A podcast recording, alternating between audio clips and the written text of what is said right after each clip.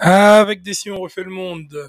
On parle de foot pour le dernier épisode de l'année. On en parle avec deux grands connaisseurs du ballon rond, dont un qui, comme vous pourrez le voir, aime bien les tunnels dakarois.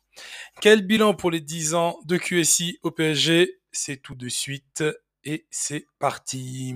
Tu, tu, étais, euh, tu étais encore dans les, dans les tunnels de Dakar. Qu'est-ce qui fait que tu as fait attendre euh, William pendant 30 minutes? Fallait me demander ça avant d'enregistrer. je me fais exprès de lancer l'enregistrement je me but de faire confiance.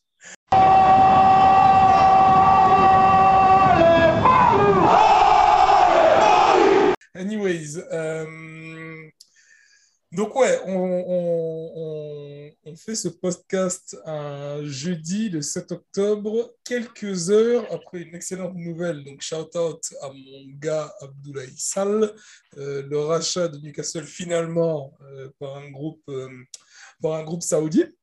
Euh, et donc euh, le 7 octobre 2021, une dizaine d'années, euh, quelques, quelques semaines, quelques jours, après que le Paris Saint-Germain, lui, se soit fait racheter par, par un groupe qatari. Donc à 10 ans d'intervalle, deux belles institutions sur deux grands pays de football qui qui se font, qui sont rachetés. Je me suis dit que ce serait intéressant. Bon, en ce moment, tout le monde parle beaucoup de Mbappé, euh, pas beaucoup euh, de l'arrivée de Messi, etc. Mais je me suis dit que ce serait intéressant quand même de, de remettre tout ça en perspective et de parler de, de, du PSG euh, et, d'un de ces d'un de ces rachats de, de, une de ces grandes histoires en fait, une des plus grandes histoires européennes de, de rachat d'un club de sport.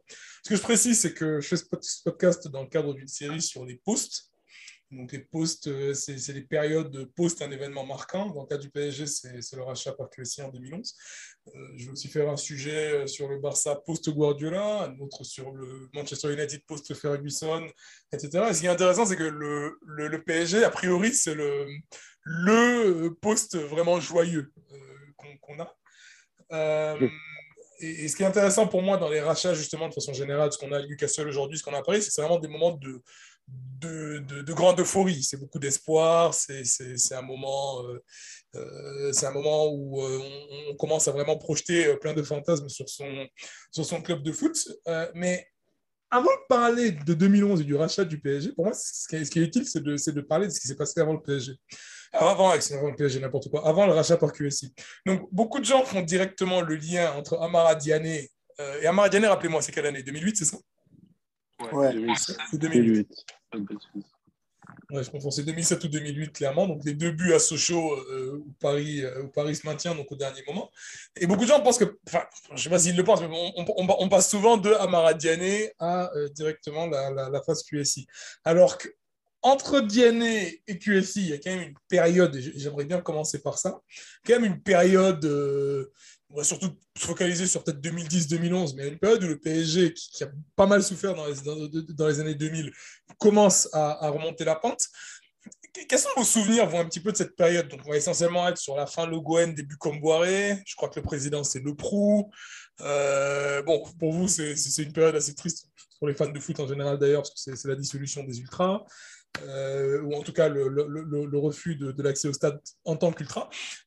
Comment vous vous souvenez, vous, de, de, ce qui se passe à Paris juste avant l'arrivée des, l'arrivée des Qataris? Ok, ben, je me souviens, si on reste sur cette saison-là, c'est que c'est une saison où, qui commence avec un recrutement intéressant déjà et une appréhension aussi de, de découvrir euh, un stade qui était vraiment euh, qui, a, qui, a, souffert de ce qui s'est passé et qui était qui allait être euh, quasiment jamais plein de la saison. C'était une évidence d'entrée. Donc moi, c'était mes souvenirs en tant que, que, supporter. Je me disais bah là, on va, on va voir comment ça va se passer. Au final, ça s'est pas trop mal passé. Si je me rappelle bien la saison, on, commence plutôt pas mal, il me semble. Première journée, je ne sais plus, je crois que c'était contre Saint-Etienne, on gagne. Et les nouveaux joueurs, euh, ils mettent pas de temps à s'adapter. Quoi. Néné, Baudemer. Erding était là avant. Erding est venu. Peut-être un an avant, mais je crois que la saison, la saison juste avant, en tout cas, on a Erding Peut-être qu'il a fait un an avant, c'est possible. Exactement. Waro, lui, il est venu, il est venu juste avant. Ouais, c'est ça, il semble. Et ouais, bon, t'as, as, Julie qui se relance, l'équipe est, l'équipe tu peux pas faire pire que, que la saison euh, où Diana nous sauve. Si tu fais pire, tu vas en Ligue 2. en effet, clairement. Tu vois ce que je veux dire? Genre, pas... Tu peux vraiment pas faire pire que ça. Donc, déjà, je me rappelle que, vu comment on avait souffert euh, en 2008, tu es un peu euh, immunisé d'un côté. Tu es immunisé par ce qui va se passer, ce qui va se passer par la suite. C'est pour ça que si on reste sur la saison pré, QSI, tu pas, pas forcément de regrets au final. On finit, on finit quoi Quatrième? Quatrième, c'est ça. Ouais.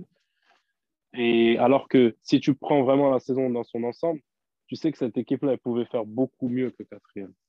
Je suis d'accord. de... Clairement faire beaucoup mieux beaucoup de moments en fait. Hein. C'est une erreur d'Apoula et Del Parsi. Euh, vous auriez pu gagner la Coupe de France, je pense, si, ma mémoire est bonne. Vous êtes allé en finale, non? Lille vous bat en finale Oui, on perd, on, perd, on perd contre Lille en finale. C'est ça, ouais. Donc, ouais, c'est beaucoup de, beaucoup de moments qui, euh, qui, qui, ont défini la saison.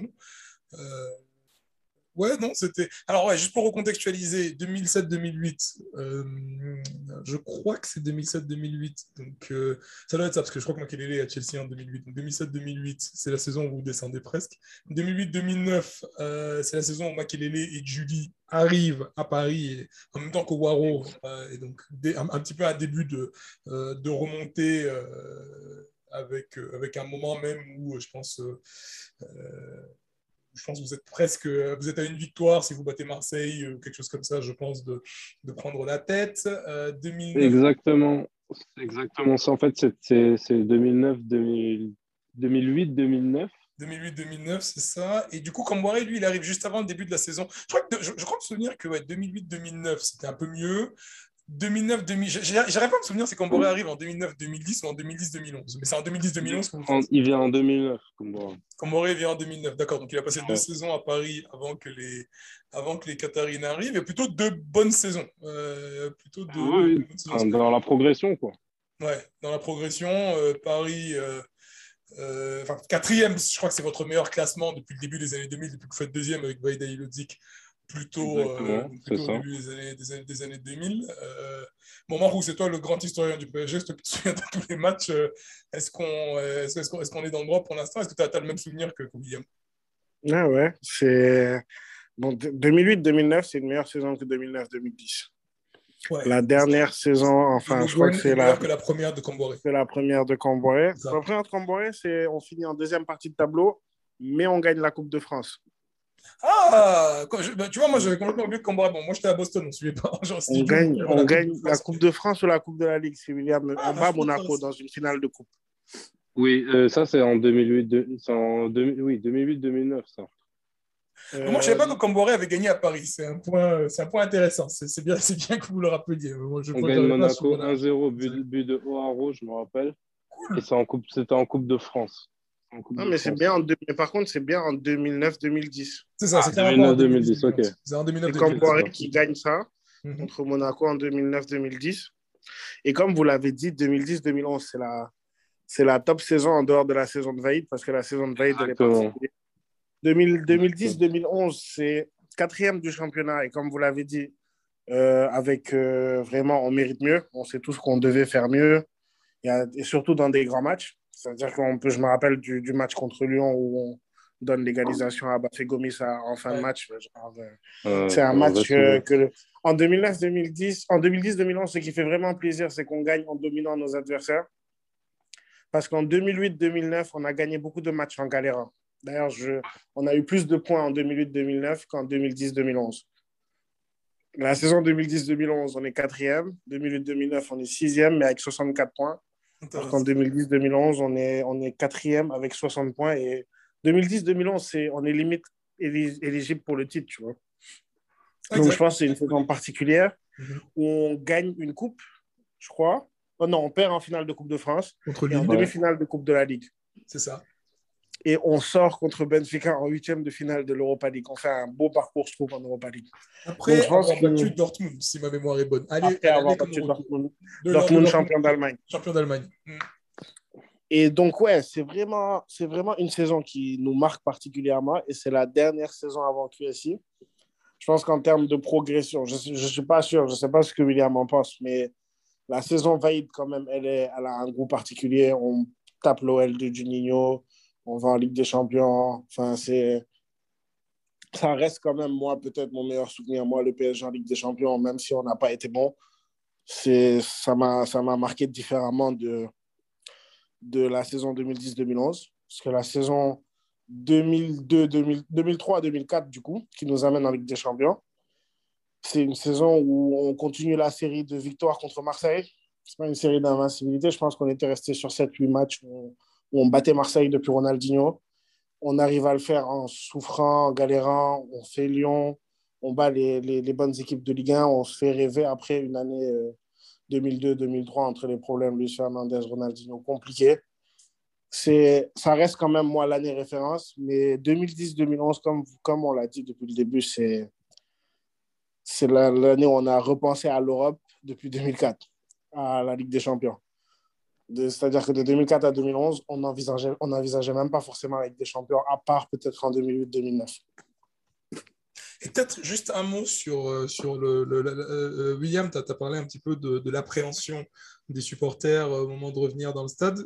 Comment, euh, quelle était l'ambiance? Comment est-ce que, comment est-ce que le club et comment est-ce que vous, en tant que supporter de loin, vous avez vécu euh, euh, l'absence le, des, ultras euh, et ce climat assez particulier en fait autour de, ce nouveau entre guillemets PSG bah, c'est simple. En 2010-2011, c'est la pire ambiance que tu peux avoir à Paris. je pense depuis que le club il existe, il n'y a pas eu pire après, il n'y a pas eu pire avant parce que hmm. il y avait que du placement aléatoire dans tout le stade. Et ça, c'était, ça n'était jamais arrivé quasiment euh, en France.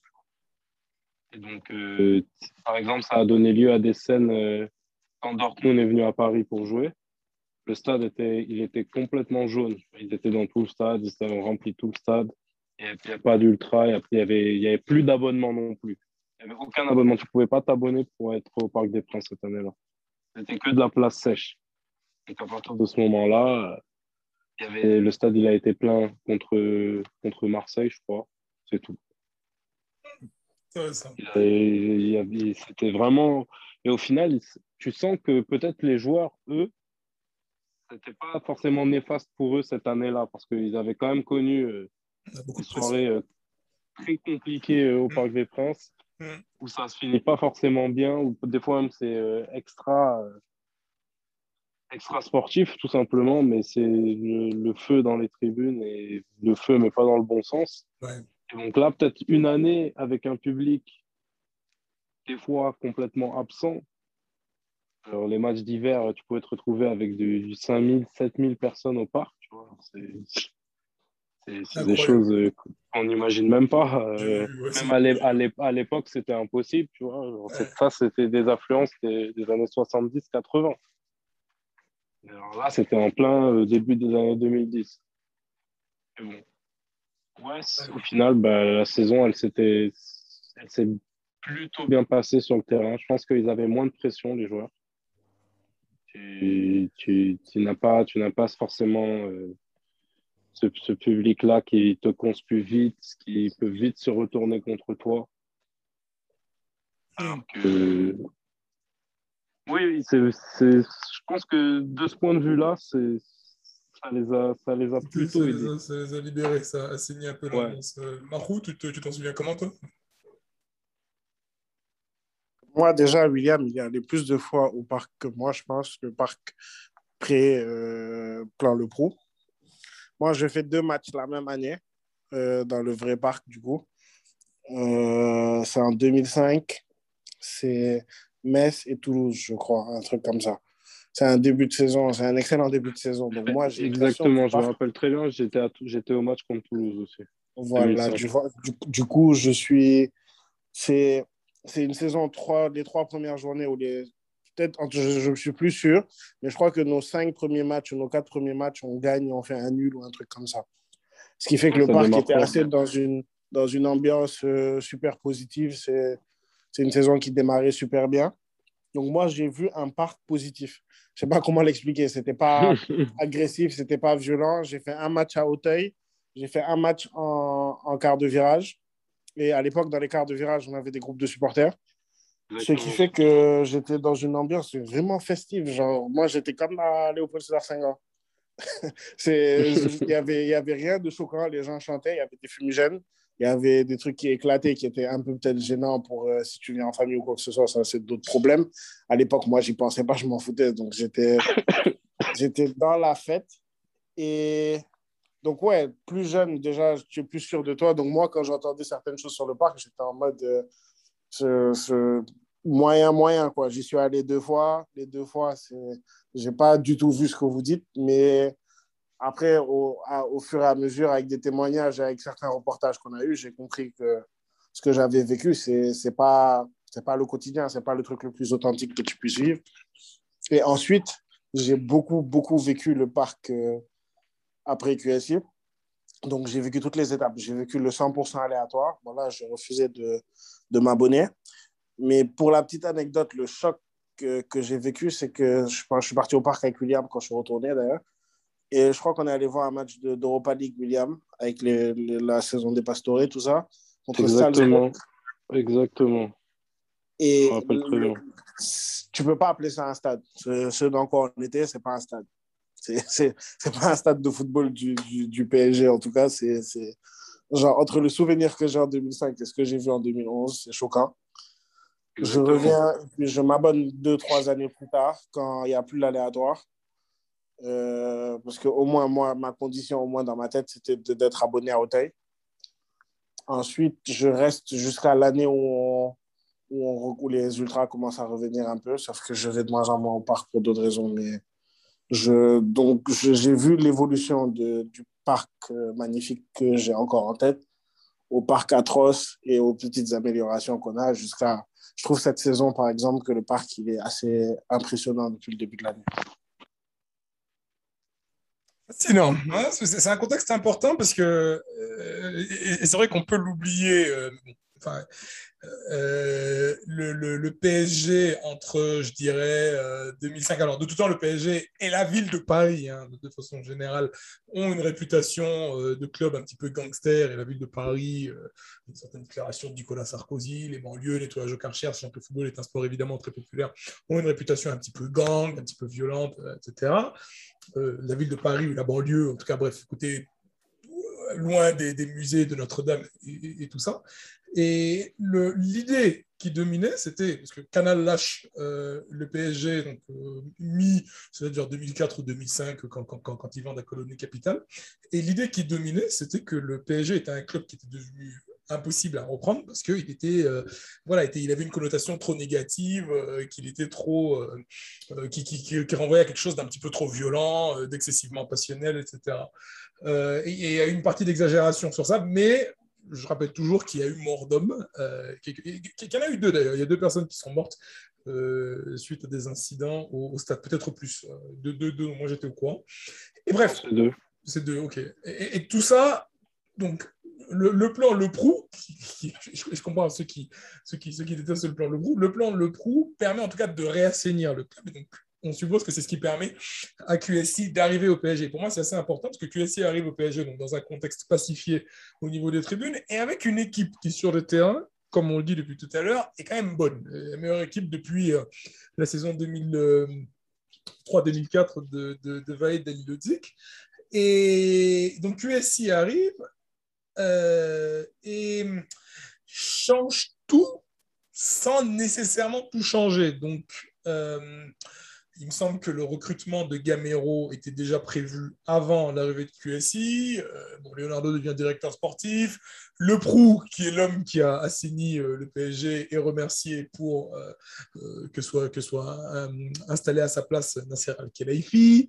Donc, le coach, dans un premier temps, ne change pas, mais il apparaît assez clair, notamment à travers les déclarations, que PSG est un club différent. Autant sur le terrain, on, a gardé une équipe qui est similaire en y rajoutant deux, trois stars, euh, dont, dont, dont Javier Pastore, dont on a parlé, autant en coulisses, je pense que tous les observateurs sentaient qu'on était quand même dans, quelque chose de, différent. Comment, comment vous, la saison 2011-2012, donc, laquelle on va passer, comment, comment, euh, comment, vous la, comment vous la définissez? Est-ce que je pense qu'il y a une question centrale, mais vous, pouvez éventuellement donner un petit peu de contexte avant ça.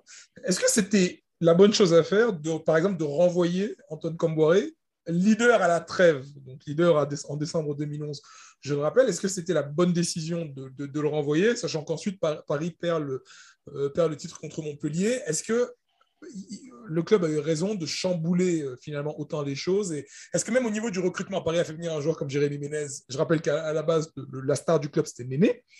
Euh, bon, Gamero est arrivé, ça on en a parlé. Est-ce que le recrutement même était bien senti?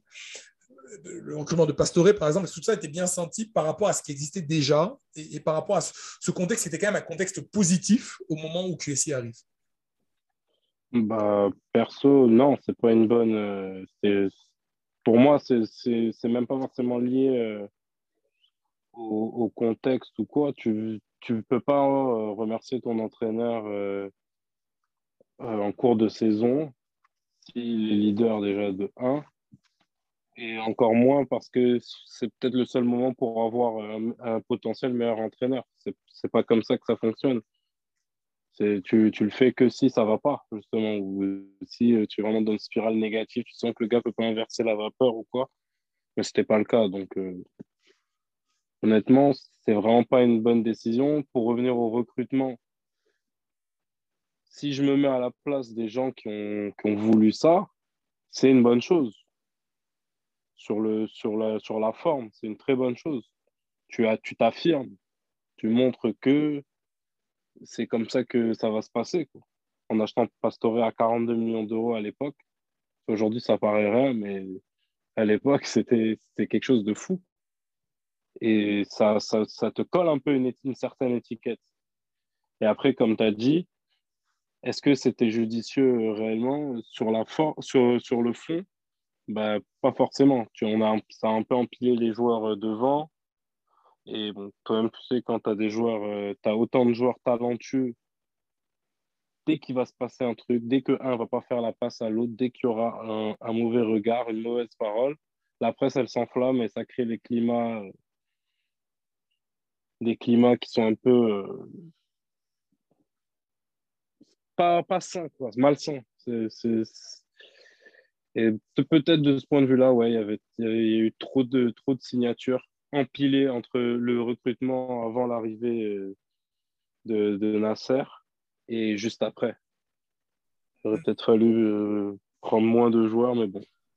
C'est intéressant ce que tu dis sur le, la, la, parole, le regard, etc. Parce que ce qu'on dit, c'était quand même en 2011, donc il y a 10 ans, et, on, sort de ce, de ce, fameux incident entre euh, Mbappé et, et, euh, Neymar. Neymar.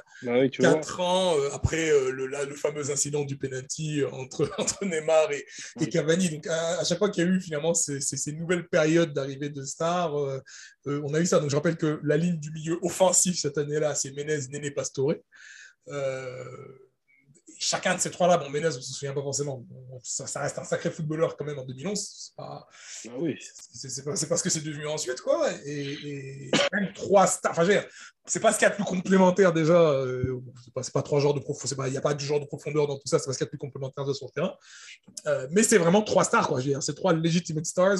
Néné, Pastore en Italie, Néné à Paris, Menez en France. Euh, c'est trois legitimate stars.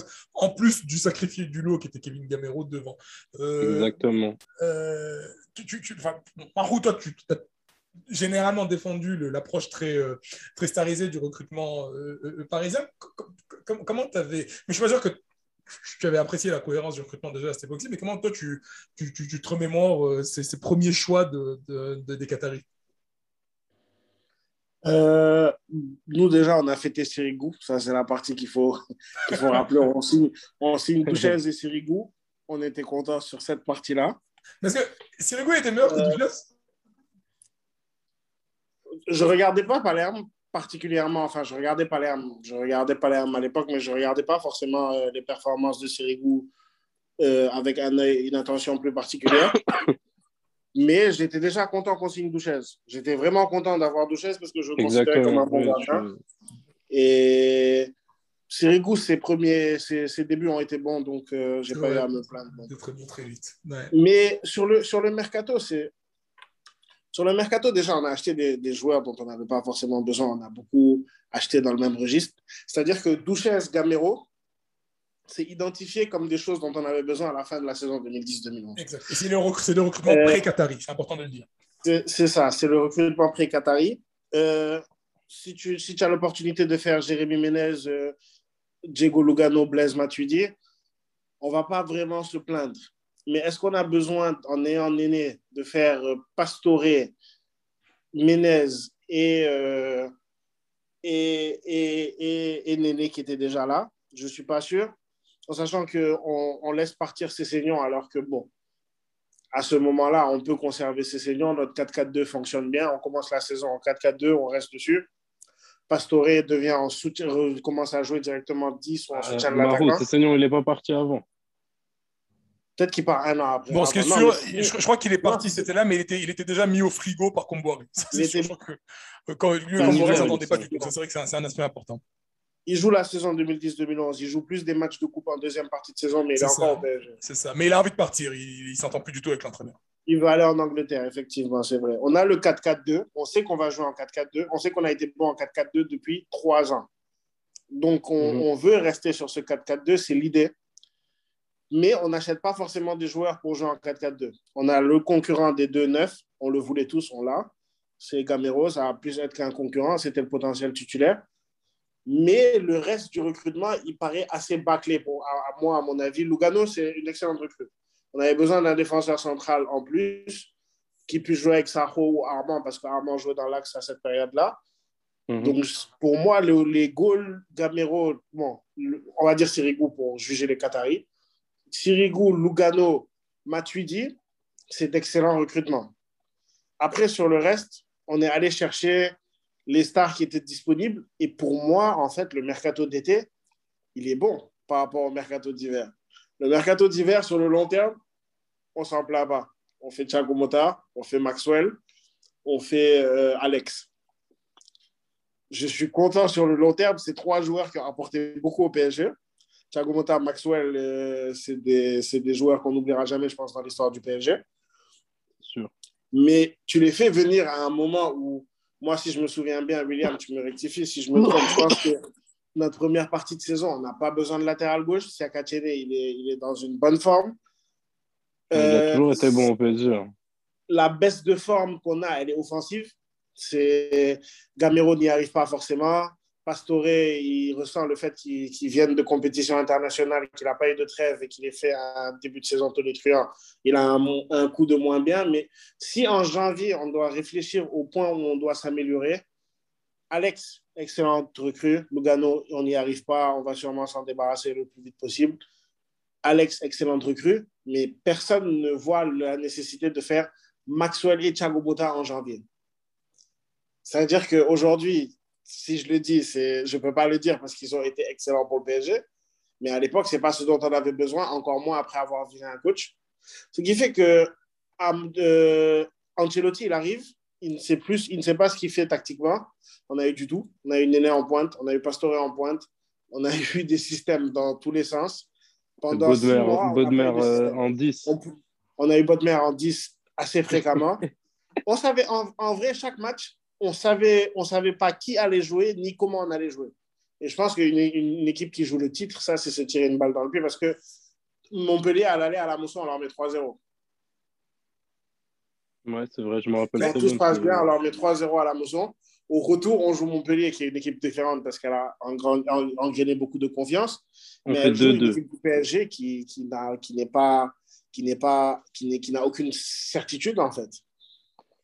Rappelle-toi comment, j'ai pas envie de dire on avait peur, hein, mais la presse, comment elle a dépeint ce match. C'était le match de la saison. C'est comme si on jouait contre Lyon, tu vois, ou, Marseille pour, pour le titre. Et le match s'est passé comme c'était Messi, Giroud, c'était CA7.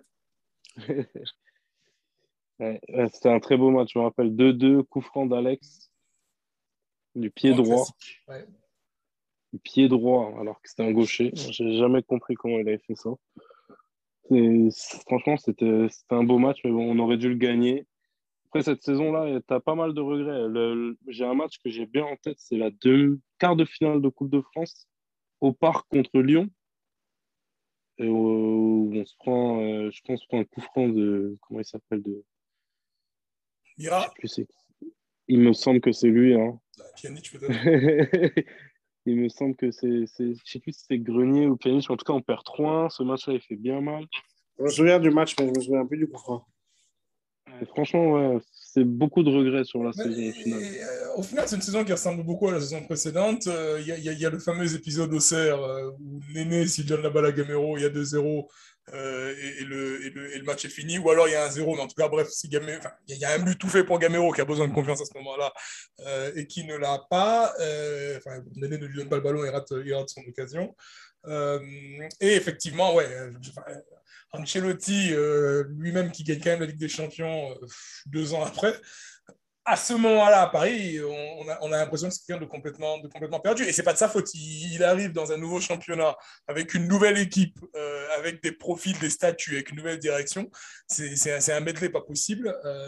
Effectivement, c'est un petit peu le bazar. Alors que Comboiré avait, malgré les recrues, il avait une idée claire. On connaissait le 11 du PSG avant, avant qu'il commence. Euh, on, on- on connaissait les titulaires, on connaissait les remplaçants. Euh, et je pense que s'il était resté, Paris était la meilleure équipe de France cette année-là, même sans jouer particulièrement bien. Euh, et c'est fascinant parce que tout à l'heure, on parlait de, cette ambiance malsaine euh, qui, euh, euh, qui vient quand on, quand on recrute beaucoup de nouvelles stars, etc. Et c'est incroyable parce que Paris vire un entraîneur premier à la trêve en 2011 et perd le titre, et vire un entraîneur premier à la trêve en 2020 et perd le titre. Et, c'est intéressant en fait de, de- voir, euh, et pas, enfin, je ne veux pas être de mauvaise foi, les, les- Catalans ont fait beaucoup de bonnes choses dont on a parlé, mais c'est intéressant de voir comment au final certaines erreurs, si on peut les appeler comme ça, se sont répétées au fur et à mesure, et c'est intéressant de voir, et- et on peut peut-être en parler tout de suite d'ailleurs, la manière de réfléchir finalement des Qataris et de Leonardo, et ça me surprend Leonardo parce que je trouve que c'est un dirigeant exceptionnel à Milan, moi à Paris, on, fait du bruit en arrivant. Leonardo, quand il était arrivé, je me souviens, il avait une phrase qui avait beaucoup marqué, il m'a dit le football, c'est pas la fête. Il avait dit le football, c'était pas la fête, on va pas dépenser de l'argent n'importe comment, etc. Et au final, on a l'impression que c'est un peu ce qui s'est passé. C'est-à-dire qu'il a voulu faire la fête pendant l'été, sans nécessairement se préoccuper trop de questions de cohérence d'équipe, euh, de construction, de cohérence de groupe, de projection linéaire, euh, etc. Et, euh, et- on a l'impression que ça, a été sa logique dès le départ, que c'est toujours sa logique tout de suite, c'est euh, de faire plaisir aux, aux patrons euh, qataris et, de, beaucoup recruter. Comment, comment vous interprétez, vous, les intentions des Qataris au moment où ils ont arrivé? Est-ce que vous pensez qu'elles ont évolué? On va repasser sur tout leur parcours, mais est-ce que vous pensez qu'elles ont évolué sur ces, sur ces dix années? Des Qataris, de Nasser, de Leonardo, parce que c'est fondamentalement le même groupe qui est arrivé en 2010 qui, est là aujourd'hui, ou qui est arrivé en 2011 plutôt qui est là aujourd'hui. Comment comment, comment est-ce que vous sentez donc la culture foot et les ambitions des, des, proprios? Franchement, déjà, moi, ce que je trouve, c'est que ils ont, ils étaient plus, ils sont toujours, hein, mais ils étaient plus concentrés sur ce qui était autour que réellement le football. C'est ça, ils connaissent pas fondamentalement genre, euh, ce qu'il faut pour réussir. Mais hors football, quand tu vois euh, comment ils ont développé le club, comment euh, surtout les, les liens, les connexions, Bean aussi, tu vois, par exemple. Tout ça, c'est c'est des choses très bien pensées. Mais l'aspect sportif, ça a toujours été. euh, on, on navigue un peu euh, sans, sans voir où on va. On, met de l'argent et on demande aux gens de, faire ci ou de faire ça. Et entre eux, ils sont pas d'accord, on perd du temps. Et après, ce qui n'a pas aidé, euh, c'est qu'au fil, au, fil du temps, ben, tu es considéré comme, euh, comme le club qui doit payer. Donc, ça te met euh, moins de possibilités sur le marché. Quand tu vois certains joueurs, on te dit que quand il y a des rumeurs de transfert pour venir à Paris, c'est je sais pas combien, et que, que tu vois euh, deux mois plus tard, ils signent euh, pour euh, moitié moins dans un autre club, tu vois que c'est c'est un peu. euh, on n'a pas, on n'est pas sur le même pied d'égalité à ce niveau-là. Hmm. Absolument d'accord. ouais, dans la, dans l'approche, c'est, je sais pas. Moi, j'ai, j'ai toujours trouvé, comme tu dis, tu vois, euh, il s'est passé des choses la saison dernière. Tu peux faire des parallélismes avec ce qui s'est passé en 2011. Parce que c'est des gens, ils, ils savent pas. Nasser, il commence à, à être bien, tu vois. Que maintenant, je trouve. Mais le reste, au-dessus, au-dessus, ils, n'y connaissent rien. Ils ne savent pas ce que c'est. Ils ne ils, savent pas ce que c'est le football. Ils ne savent pas ce qu'il faut pour une, pour, pour une équipe. Ils n'en ils ont pas conscience. Sinon, tu ne vires jamais comme à l'époque, tu ne vires jamais euh, Tourelle l'année dernière. Ouais, surtout au moment où ils sont virés. Exactement, tu n'as pas cette approche avec, les, avec les, la même approche qu'on voit au PSG depuis que le rachat, la proximité qu'il peut avoir entre certains joueurs et le directif, c'est pas normal. Enfin, c'est pas moi, c'est pas ma conception du, football personnellement. Ça peut marcher, mais ça marche dans des clubs, euh, des petits clubs, Montpellier, tu vois, la proximité entre le président euh, et, les joueurs. Dans des clubs comme ça, ça peut marcher. Pas, dans un club. Euh, exactement, comme quand tu veux te comporter comme une institution. Mhm, c'est compréhensible avec, avec l'argent qui est, qui est injecté. C'est pas pour être un club sympathique ou quoi. C'est pour faire de l'argent. On se dit, ah, c'est de l'argent injecté pour faire de l'argent. Au final, tu vas voir ce qu'eux, ils font en termes d'argent. Ben, c'est exceptionnel. Si tu, si tu rentres dans les trucs un peu techniques, ce qui a été développé, tout ça, tu te dis, ouais, les gars, ils bossent bien. Quand tu vois le foot, tu fais le bilan. Bah, l'objectif, le truc, c'est que c'est l'objectif que tu t'es fixé, c'est gagner la Ligue des Champions. En 10 ans, tu l'as pas fait ben c'est normal qu'on on, on, ait cette, c'est, très réducteur et très sommaire comme analyse. Hein. Mais c'est, c'est normal d'avoir ce, sentiment de, d'échec. Hein. Je le mets avec des guillemets quand même, parce que au final, tu construis quand même le club. Tu as fait, ils ont fait du PSG le club le plus titré en France. Euh, tu gagnes le championnat à l'appel. Tu ramènes des très grands joueurs. Donc euh, oui, tu fais progresser le club, ça faut. Mais tu t'es fixé un objectif, personne t'a demandé de te le fixer. C'est comme si tu, avais dit que. C'est comme si tu lisais l'avenir, tellement confiant de, tes moyens que oui, on va y arriver. Alors que c'est pas comme ça que ça marche. ça, me fait penser un petit peu ce que tu décris là, c'est bons hommes d'affaires qui savent gérer euh, une grosse machine à sous et, un très beau produit, en fait, un très beau produit de luxe sportif. Ça me fait un peu penser aux Glazers avec Manchester. La différence que Paris a, que Manchester n'a pas, et c'est ce qui rend le, cas du PSG euh, parfois assez fascinant et, vraiment moi qui, me perturbe, c'est que Paris a Leonardo. Donc, ils ont un gars qui incontestablement connaît le foot, archi bien networké, du club, euh, qui a je crois, jouer avec Comboire, euh, pas sûr, mais, qui a joué avec lui. Magnar, comment tu, comment tu expliques Est-ce est que, est aujourd'hui a les mains liées par ses employeurs? Est-ce que il, euh, il, était, bon, enfin, il, a longtemps euh, souvent les, entraîneurs et les, managers de, clubs sont les meilleurs quand ils sont un peu limités. C'est-à-dire quand ils, forcément qu'ils n'ont pas les moyens de faire des dépenses, mais il y, a, une feuille de route économique très claire. Ça peut être le cas dans un club comme la Juventus aujourd'hui. Est-ce qu'il s'est dit, bon, ça y est, c'est la liberté, allez, je vais me faire plaisir Comment tu interprètes, toi, cette volonté farouche qu'a eu Leonardo de construire avec des stars et pas nécessairement même toujours avec les stars qui étaient les plus compatibles avec le projet de jeu euh, ou avec le projet de développement du club? Leonardo, c'est les, deux passages de Leonardo. Hein. je ne vais pas lui mettre ça sur le dos. Je ne sais pas c'est quoi la raison, mais je sais qu'on a un truc. Là, on parle de sportif et de recrutement. On ne parle pas de sa gestion générale du club. Oui. Parce que je pense qu'on pourra le féliciter sur d'autres choses. Mais de sportif et de recrutement, on a l'habitude de faire une chose et son contraire c'est le, le, le, côté qui a été très bipolaire dans les gestions de, de Leonardo sur les deux passages. Je m'explique. Premier passage, tu as la phrase dont tu as parlé tout à l'heure, le foot, c'est pas un jeu, on n'est pas là pour faire n'importe quoi.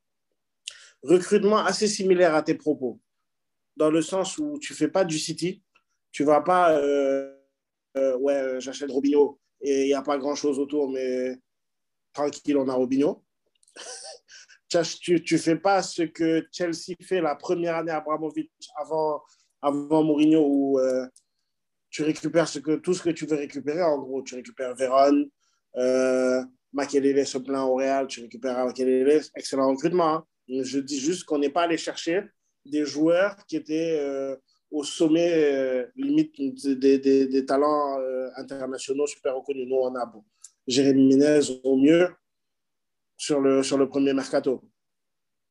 Pastore, tout ça, c'est des gens qui, qui montent et on a un peu de logique. On n'essaye pas de concurrencer le Real Madrid demain matin. C'est assez clair. On ne fera pas à la porte de, de, à l'époque des clubs anglais demain matin. On est tous clairs là-dessus. Sauf que un an après, déjà six mois après, tu vires Camboiré, tu, tu fais venir, comme on l'a dit tout à l'heure, Mota, Maxwell, Alex. Six mois après, encore, on a l'impression qu'on passe dans une nouvelle étape. C'est Thiago Silva, Ibrahimovic, Lavidzi, euh, Verratti. Bon, Verratti, ça va, c'est un type de recrutement logique. On va pas se plaindre de Verratti. Jamais de la vie. bon, après, dans la saison, c'est pas fini. Hein. Dans la saison, tu fais Beckham.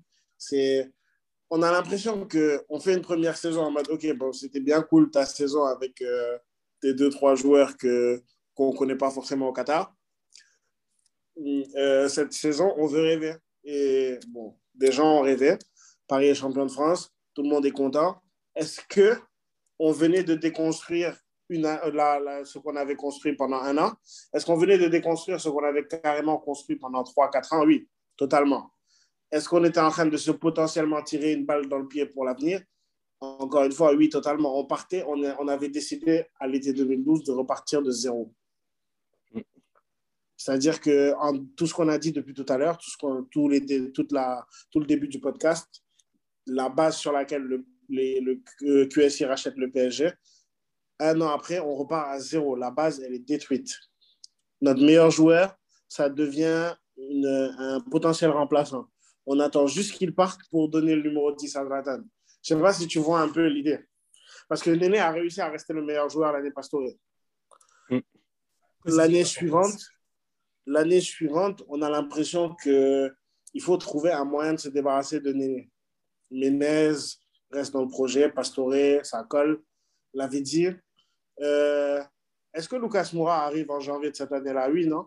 Oui, oui, donc vraiment, on est dans une saison où on est, on est dans autre chose. On cherche un autre style de, de recrutement.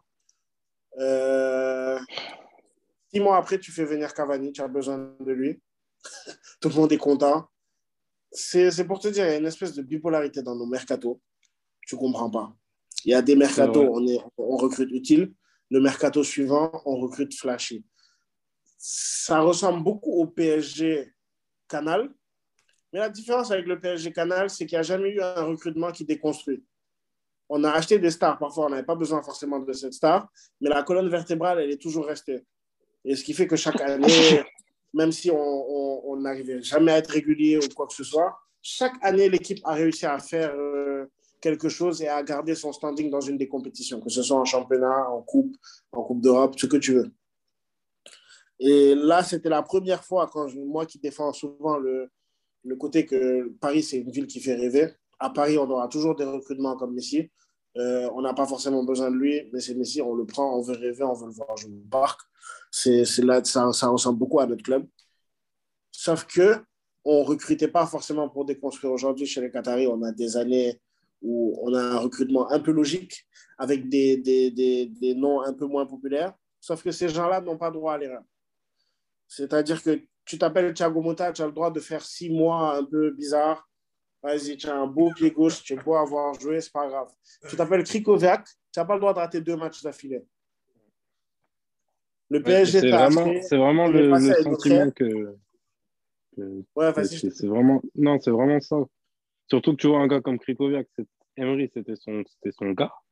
Ils étaient amis, quoi. Ça allait au-delà de la relation joueur-entraîneur. Uh-huh. Il l'a mis, au, mis au placard au bout de, de un mois presque. Avec, avec, je ne sais pas si tu te souviens des propos de Krikovia qui lui dit Tu devrais t'inspirer de Thiago Motta. Je veux dire, euh, achète connaît Krikovia. achète, euh, va chercher un joueur qui ressemble un minimum à, à Thiago Motta. Krikovia, qui était là à côté de nous en Ligue 1. On a joué contre lui à Reims et on sait qu'il ne sera jamais Thiago Motta, nous, supporters. Exactement. Surtout qu'on ne le lui demande pas. Surtout pas Thiago Motta de cette époque-là. C'est pas, enfin, pour moi, Paris, Thiago Motta était un leader dans cette équipe, était un joueur, euh, un joueur, comme tu dis, historique euh, pour le PSG, c'est un profil particulier. Il, commençait quand même à poser de gros problèmes au niveau de la récupération. Paris avait plutôt besoin d'un gros récupérateur, ce qui était Krikoviak, euh, qui, qui, était plus un récupérateur qui savait jouer technique qu'un technicien qui savait jouer récupérateur, ce qui était Thiago Motta. Et donc pour moi, ouais, c'est incompréhensible, effectivement. Il voulait, il, voulait, il, voulait pas, il voulait pas changer l'ADN un peu de cette équipe de, de 2012 qui continue à, à, concourir. Elle n'a pas réussi à gérer le vestiaire comme beaucoup. Tuchel nous parle de. On va revenir. Tuchel dit qu'il on, va revenir, excuse-moi, donc à l'année euh, à l'année 2016, parce que pour moi c'est une année pivot. Mais avant ça, donc comme vous l'avez décrit, il y, a toute cette période Zlatan, Lavezzi, etc. Bon, le recrutement de Lavezzi pour moi il est lunaire parce que je, trouvais Gamero infiniment plus complémentaire à, Zlatan. Le fait que Paris ait réussi à aller en quart de finale de Coupe d'Europe avec un 4-4-2 avec Zlatan et Lavezzi devant, c'est assez incroyable. Euh, sans qu'en plus c'est Zlatan qui faisait les sacrifices. les deux faisaient un petit peu les sacrifices dans cette période, mais euh, quel est le. Tu, allais dire quelque chose, Maktar, mais sinon, quel est le, bilan de cette première période du, du, PSG, euh, marquée par la période Laurent Blanc, qui est peut-être la période la plus claire d'un point de vue cohérence tactique qu'on ait connu au Paris Saint-Germain, cohérence tactique, développement des jeunes. C'est la période, bizarrement, parce que Laurent Blanc a un profil de manager entraîneur, c'est la période la plus intéressante, je trouve, en termes de cohérence globale et de projection, de, progression linéaire qu'on est à Paris. Mais quel est le bilan, vous, que vous tirez donc de cette période 2012-2016, euh, euh, marquée donc bon, bah, par des titres à l'appel euh, Paris domine le championnat de France comme ça n'a jamais été le cas, mais par des déceptions quand même assez, assez fortes en Ligue des Champions. moi, ce que je voulais dire, c'est juste finir sur le point de Nasser, c'est dire que comme William l'a bien dit tout à l'heure, je pense qu'on doit féliciter Jean-Claude Blanc, parce qu'on a un branding extraordinaire.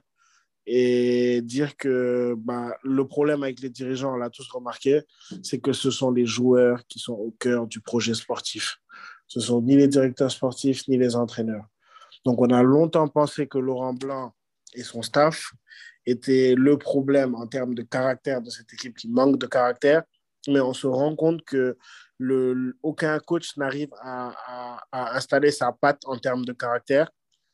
L'équipe qui a montré le plus de caractère potentiellement, c'est le Tuchel du, du, du, Final Eight. Donc, pour revenir à cette période, Laurent Blanc, au final, avec du recul, ce qu'on leur reprochait, on se rend compte que ce n'est pas forcément un problème avec le manager. Laurent Blanc nous a donné euh, de, beaux moments avec le PSG. Franchement, on élimine Chelsea deux fois d'affilée avec lui. Euh, il, euh, il, la première fois, c'est assez. Il y a une espèce d'euphorie autour de ce match. Euh, des matchs comme Valence ou quoi que ce soit qui auraient pu être piège pour le PSG plus tard parce que parce qu'on n'était pas forcément on n'était pas non ça c'est Ancelotti je confonds donc on a on a Chelsea aussi élimination, Chelsea deux qualifications avec, euh, avec Laurent Blanc, plus euh, Leverkusen. Donc, en Ligue des Champions, comme en championnat, on a des certitudes. On arrive, un match du PSG, c'est une victoire. Moi, j'ai vécu ça au parc. C'est-à-dire que même si le PSG ne gagnait pas, on jouait un football assez clair, on savait ce qu'on devait faire. Le 4-3-3 était installé définitif si tu viens au PSG, c'est pour devenir un membre, euh, enfin une, un, pion dans le 4-3-3. C'était assez léché et clair, sauf qu'on a, on a, on a eu la sensation de revivre trois fois la même chose. Donc euh, en, 2013, c'est Chelsea. En 2014, euh, je me souviens plus qui nous élimine en 2014 après qu'on élimine Chelsea. C'est qui les gars en 2004. Non, 2014, Chelsea, nous élimine. 2013-2014. C'est en 2014 que Chelsea vous élimine. Ok, c'est 2013-2014 Chelsea nous élimine. Ok, donc 2015, on élimine Chelsea et le Barça nous bat. Et 2016, il y a City. Donc, le, le match de, de, de, City et de Chelsea, les matchs de City et de Chelsea se ressemblent beaucoup le match du Barça, bon, on se fait, on se fait vraiment, on, prend une leçon à l'aller comme au retour. Alors que c'est une équipe qu'on arrive à battre en poule. On joue avec Kaba et Matuidi aussi. Kaba et Matuidi, pléthore de blessés. On, a, on, a, on arrive avec quasiment aucune chance. C'est-à-dire que Thiago Silva est en forme, il joue 15 minutes, blessure. David Luiz, qui revient de blessure, doit, doit assurer le. C'est n'importe quoi. On, avait, on arrive avec quasiment aucune chance. C'est déjà ce qu'on venait de faire contre Chelsea, c'était déjà pas mal. Donc, on répète un peu les mêmes, on a l'impression de répéter les mêmes choses. Et les supporters, les dirigeants, tout le monde en a marre. Et Chelsea City, c'est quasiment, moi j'appelle ça une faute professionnelle pour Laurent Blanc, cette tentative de, de 3-5-2, 5-3-2. Déjà que le match aller, on ne doit jamais le perdre. Tu ne viens pas en ayant peur dans le match retour. Donc, c'est pas match, nul. Le départ de Laurent Blanc. Oui. Match nul, là, là, je crois. On fait match nul à l'air qu'on doit vraiment gagner ce match. Zlatan qui rate un penalty, qui, est, qui, qui, rate un face-à-face aussi extraordinaire. Ouais, balle au-dessus. Il y a Matuidi, il y a Matuidi à un moment qui a un ballon à l'entrée oui, de la surface qui doit à, la, à Cavani, dernière, dernière à Cavani en de la première mi-temps. De la première mi-temps, il la met au-dessus de Cavani. Dans le virage. non, c'est une double confrontation. Et tu vois, Laurent Blanc, moi, c'est ça que je lui reprochais. C'est que comme ton truc il marche, il n'y avait absolument jamais rien qui sortait de l'ordinaire. Et tu viens faire des, bricolages mais, qui sortent, mais vraiment du. On dirait qu'il a fait un rêve la nuit qui lui a dit de mettre 3-5-2. Quoi. Tu, tu, comprends pas? Il a fait la même chose avec la France en, en Ukraine en 2012, quand il joue contre l'Espagne à l'Euro. La France avait son système tranquille le match couperait, tu viens, tu mets trois défenseurs. Mais je sais pas, c'est comme. Euh, exactement. tu, tu, tu, tu, je sais pas comment. C'est comme si. Euh, tu t'es venu dire à ton adversaire moi, j'ai peur de toi. Genre, clairement. C'est pas de la réponse tactique, c'est vraiment du. On dirait de. Je même pas les mots tellement j'ai trouvé ça grave à l'époque. Et en plus, il y avait l'histoire Aurier, il faut pas l'oublier. Exact. Il y a l'histoire Aurier. Et c'est vraiment, moi, je ne suis pas dans la tête de Laurent Blanc, mais je le vois comme ça. Pour moi, si tu, tu sais vraiment lui dire, toi, tu as ouvert ta bouche. Hein. Maintenant, viens, fais, quelque chose. Il peut rien faire. tu peux pas le mettre dans un match comme ça. En plus, il le met dans la défense centrale ou un truc comme ça, mais je je sais plus ce qu'il avait fait comme, euh, comme montage avec lui et Vanderville. Il a, il a, sur ce. Marquinhos arrière droit ce jour-là, en plus, si ma mémoire est bonne, non? Au milieu défensif. Euh, Marquinhos, euh, il, a joué, il a joué, euh, il n'a pas joué à son poste. Ouais, il n'a pas joué à son poste, ça c'est sûr. En fait, je me demande si Vanderville se blesse pas. il va à droite, c'est un truc comme ça. Genre. Exactement, c'est un truc comme ça, ouais. Mais ouais, franchement, c'est ça que ça manquait d'innovation. Tu peux pas, tu peux pas faire tes, tes, tes, montages la semaine où tu vas jouer un match qui est potentiellement un des matchs les plus importants de ta, jeune carrière. quoi. C'est pas possible. Quand ils allaient interroger les joueurs, après, parce que oui, on jouait le match d'avant du championnat, on jouait dans ce système-là. Et les gars te disaient, ouais, ben, c'est la première fois que nous, c'est la première fois qu'on joue dans ce système, c'était euh, cette semaine à l'entraînement. Et en 2013, quand Chelsea vous élimine, je me souviens que Jallet avait dit à un moment, on ne savait plus si on devait attaquer ou si on devait défendre. parce, que, parce, que, Paris avait gagné 3-1 à l'aller euh, et que donc Chelsea euh, met un but très rapidement au retour. Très rapidement Exactement. Au retour, et j'avais dit à ce moment-là, en fait, on ne savait pas trop ce qu'il fallait faire. Euh, ouais, moi, je pense que ce PSG-là était, était. Alors, pour moi, il était mal construit de base. C'est compliqué de base. Hein. déjà, un truc qui m'avait interpellé au moment même où Zlatan est arrivé, c'est que tu dis Zlatan, pour moi, en Ligue des Champions, c'est le last dont je ne veux pas. Il a fait une carrière fantastique, une carrière incroyable, mais pour moi, il présente exactement les caractéristiques. Manque de volume de jeu, encore celui qui joue en ce moment, j'aurais bien voulu le voir. Mais à l'époque, ça reste un gars qui adore décrocher alors qu'il a un très très bon il a une carrure, mais il n'a pas encore vraiment le jeu de tête qui va avec. C'est pas un pivot encore à ce moment-là. C'est vraiment devenu un pivot euh, plus tard dans sa carrière pour, euh, pour, euh, pour pousser sa carrière. C'est vraiment le joueur pour moi qu'on ne prenait pas quand on avait l'ambition de gagner la Ligue des Champions. D'un point de vue marketing, évidemment, c'est fantastique. Pour gagner le championnat, c'était génial. Pour moi, la Ligue des Champions, c'était pas lui. et je pense que ce PSG-là, donc celui de Laurent Blanc essentiellement, était mal construit dès le départ parce qu'il y avait beaucoup de stars, des statuts. bon, Thiago Motta, Verratti, Matuidi, c'était très cohérent, mais Thiago Motta se blessait beaucoup. Bon, Rabiot arrivait, ça, ça marchait plutôt bien. Mais euh, bon, Zlatan avec Cavani, Cavani, ça, ça, ça, l'a forcé à être exilé sur un, sur un côté. Lucas Moura, c'était pas vraiment le joueur à cette époque-là. Il a, il a changé depuis, je pense qu'il a adapté son jeu depuis, mais qu'il fallait pour, pour, pour, animer un couloir. Bref, c'était un PSG mal construit dès le départ, mais pour moi, qui n'avait vraiment pas l'identité de base d'une équipe qui allait être capable de se, sublimer dans un match de Ligue des Champions. Et pour moi, l'erreur qu'ont fait les Qataris, et sans doute un truc que eux n'arrivent pas à percevoir, c'est que quand tu es en première ligue, en Liga, peut-être moins en Liga, bah, en Liga quand même, tu as, au moins l'Atlético et, le Real. Quand tu es en première ligue, tu as quasiment un choc un week-end sur deux. Euh, quand tu es, en Serie A, tous les matchs sont difficiles tactiquement. à Paris, c'était trop calme. C'était trop calme. Pendant la période de Laurent Blanc, moi, le, truc qui me dérangeait, c'est que pour moi, il aurait fallu que Laurent Blanc, par moment, exprès, instaure, euh, je sais pas moi, des, changements, des euh, challenge un petit peu plus les gars, parce que c'était clair, en fait, dès le début de saison, que cette équipe-là, elle avait trop de certitudes. Paradoxalement, c'est d'avoir trop de certitudes. Elle aurait trop de certitudes le jour où elle allait tomber sur un vrai gros challenge. Un truc que Chelsea avait l'habitude de faire tous les week-ends et qui, donc, pour eux, en Ligue des Champions, c'était un, un, peu la même chose, mais avec encore un peu plus d'enjeux. Paris, c'était un enjeu d'une nature complètement différente. C'était vraiment une, expérience complètement différente pour eux d'aller au bridge par rapport à tout ce qu'ils avaient fait pendant la saison.